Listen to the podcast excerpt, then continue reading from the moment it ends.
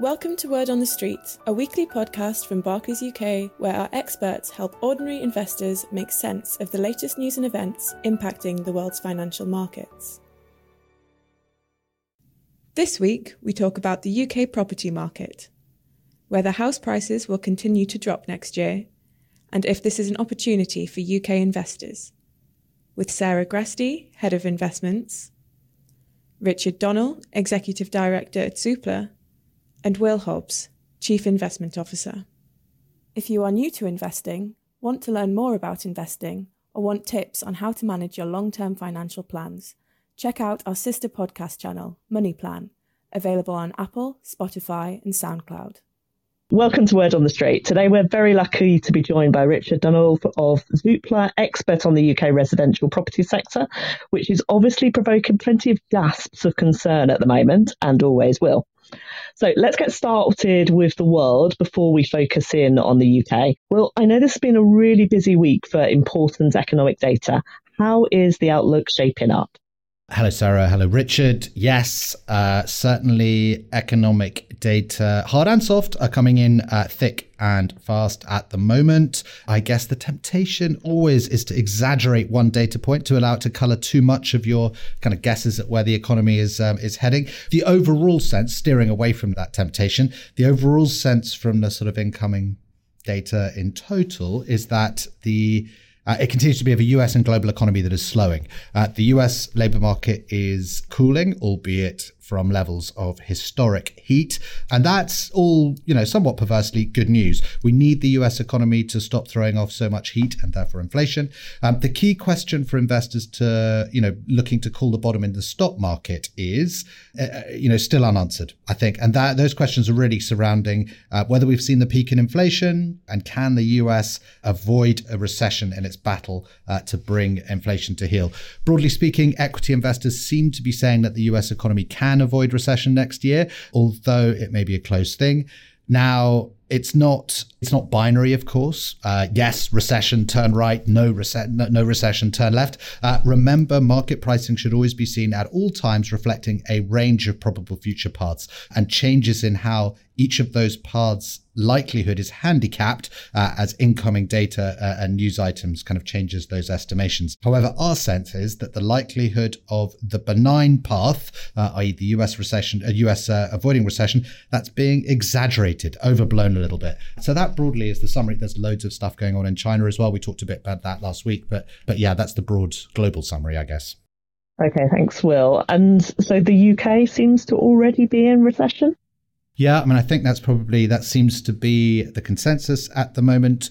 The usual warning here is don't assume too much about the size and duration of the recession all the same. The headlines will automatically go to the goriest forecasts as usual, uh, lost decades and so on. However, remember, there are scenarios, as we pointed out, where things go a little better than planned. For instance, you know, one potential sort of way of envisaging that is you could have, don't laugh at the back, uh, uh, you know, and actually a quicker peak in inflation uh, than currently expected. That could make for a quicker peak in interest rates. And that in turn, relative to forecasts, could confer a little bit more elbow room on policymakers to support uh, some of the downside. But still, you know, I think, you know, the, the, the as you suggest, that the near term outlook for the UK economy is very difficult at the very least.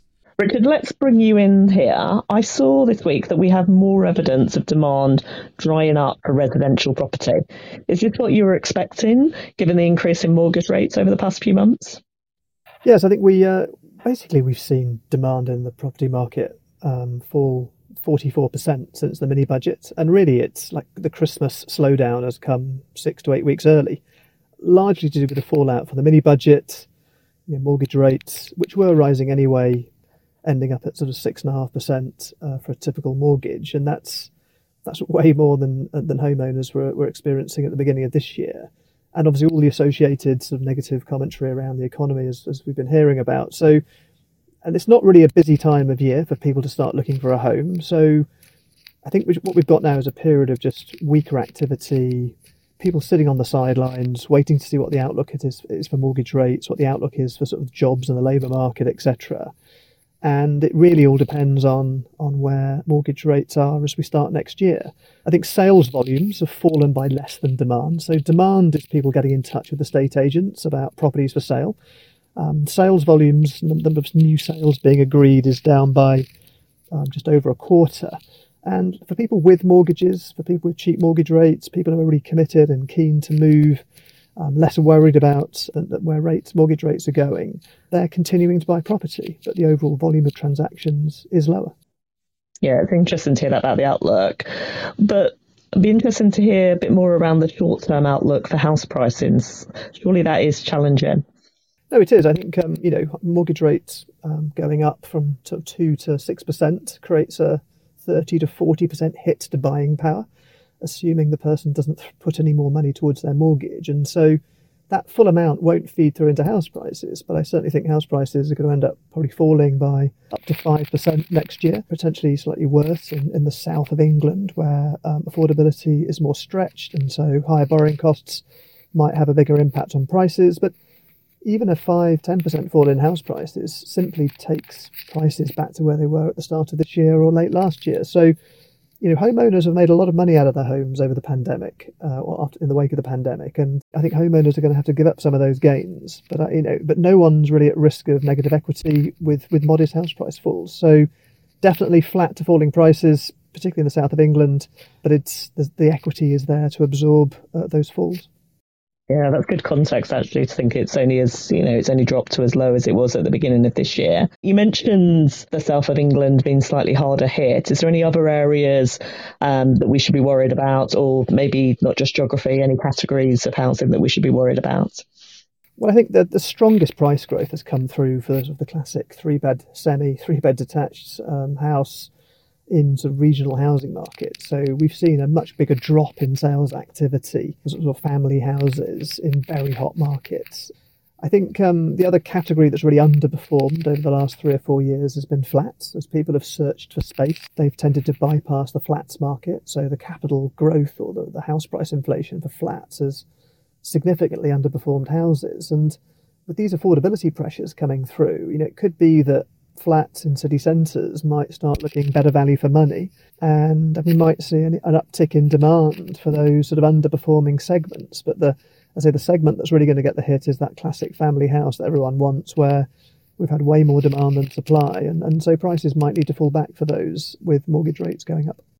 Yeah, that's really interesting. Thank you, Richard. And Will, I know you've talked about the relationship between real real interest rates and house prices, but house prices before.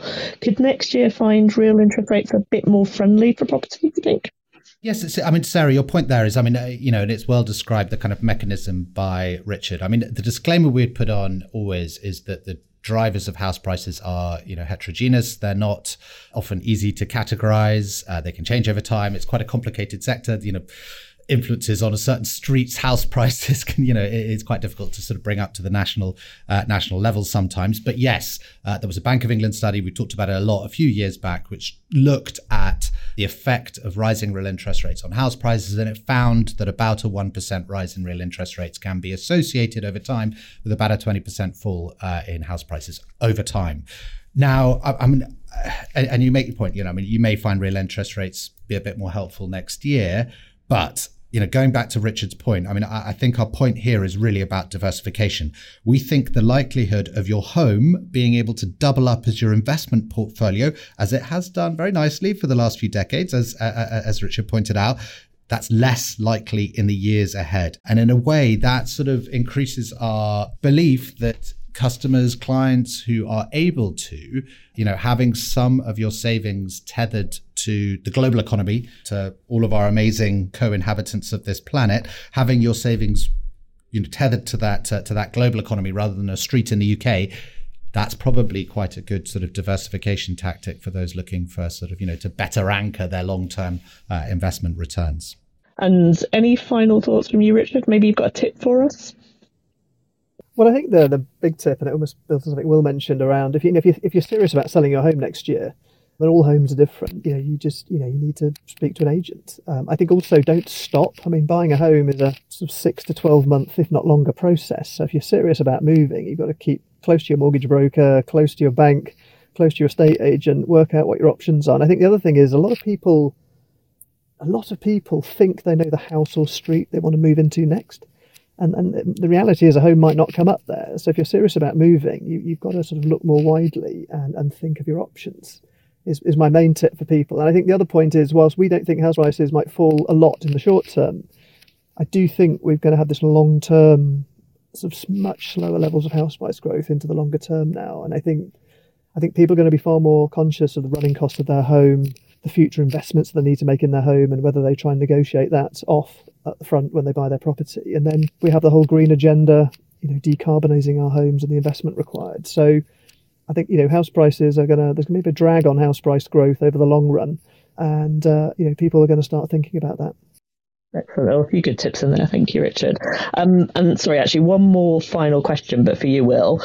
This came in from a listener, so I just wanted to ask it before I forgot. The basic gist is that you guys keep telling me to get invested today, if at all possible, but the economic outlook for next year is horrible. What gives? It's a great question. You can add to that. Uh, it's a great question. And you can add to that. A lot of people are looking at sort of, you know, rates available just from putting your uh, cash on account in certain places. And they think you can get sort of investment returns without much risk or with less risk uh, from that. So it, it seems like quite a difficult moment to get invested. I would make the answer I would give comes in four parts. And I'll try and keep it brief.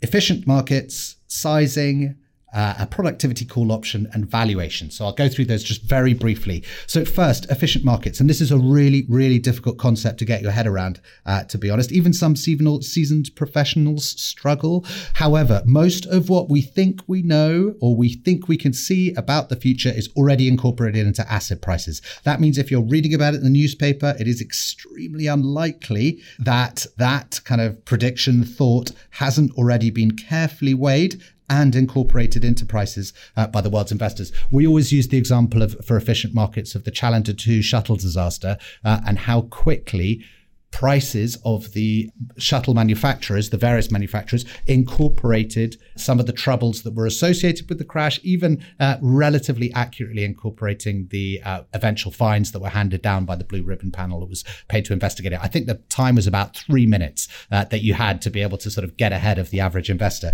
So that is a sort of the first point. The second one is about sizing. And this leads, you know, like I say, mostly on from that that first point, because while we don't think that prices perfectly reflect all aspects of that guessed out road, road ahead, we have a team of specialists who do nothing else, literally nothing else, but look for those opportunities, those short term macroeconomic opportunities, mispricings, or uh, where the incentives uh, seem to be uh, misaligned with uh, what we see as that sort of, you know, that, that, that weighted average probable future path.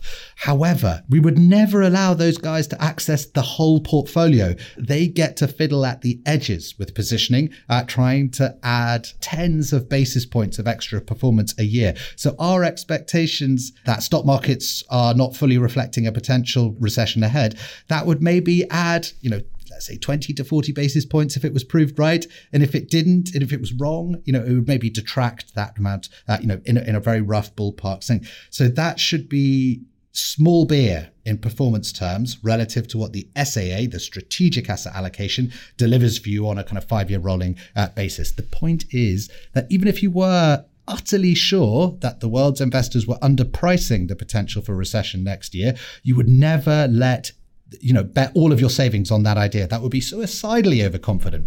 The third point, and that leads, you know, again, this leads on, is that it is really a reminder that things can go right as well as wrong. The reason you are investing has nothing to do with whether or not there's going to be a recession in 2023. In fact, almost nothing that happens in 2023 will have almost any, really any bearing whatsoever in your long-term, you know, your chances of meeting your long-term investment goals. It's about being ready and waiting for the next industrial revolution.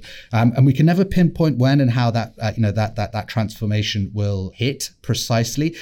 You should always be super wary of anyone who says that they can. That they're likely selling something you don't want to buy, but it's likely coming. Artificial intelligence is one of those things that we've been talking about a lot. You know, the interregnum between the ICT revolution uh, and the AI revolution is ending. You are seeing artificial intelligence begin to seep into practice, uh, and that's really what you're. You know, that's that's really what you're about. You know, the the idea that you know from an AI perspective, we may be saying goodbye to the days when middle-aged dudes like myself talk about gut instinct as a good way to make decisions. Uh, AI is providing us or will provide us with a more reliable way to make decisions and better ways. So you have to be in it to win it. So it, I think the, the point is invest, ignore the short term outlook. Whatever you think you can see is mostly incorporated into prices. The bits that aren't, they've actually tended on average to be uh, drive stock markets higher rather than lower. So bear that in mind. The final piece is valuation.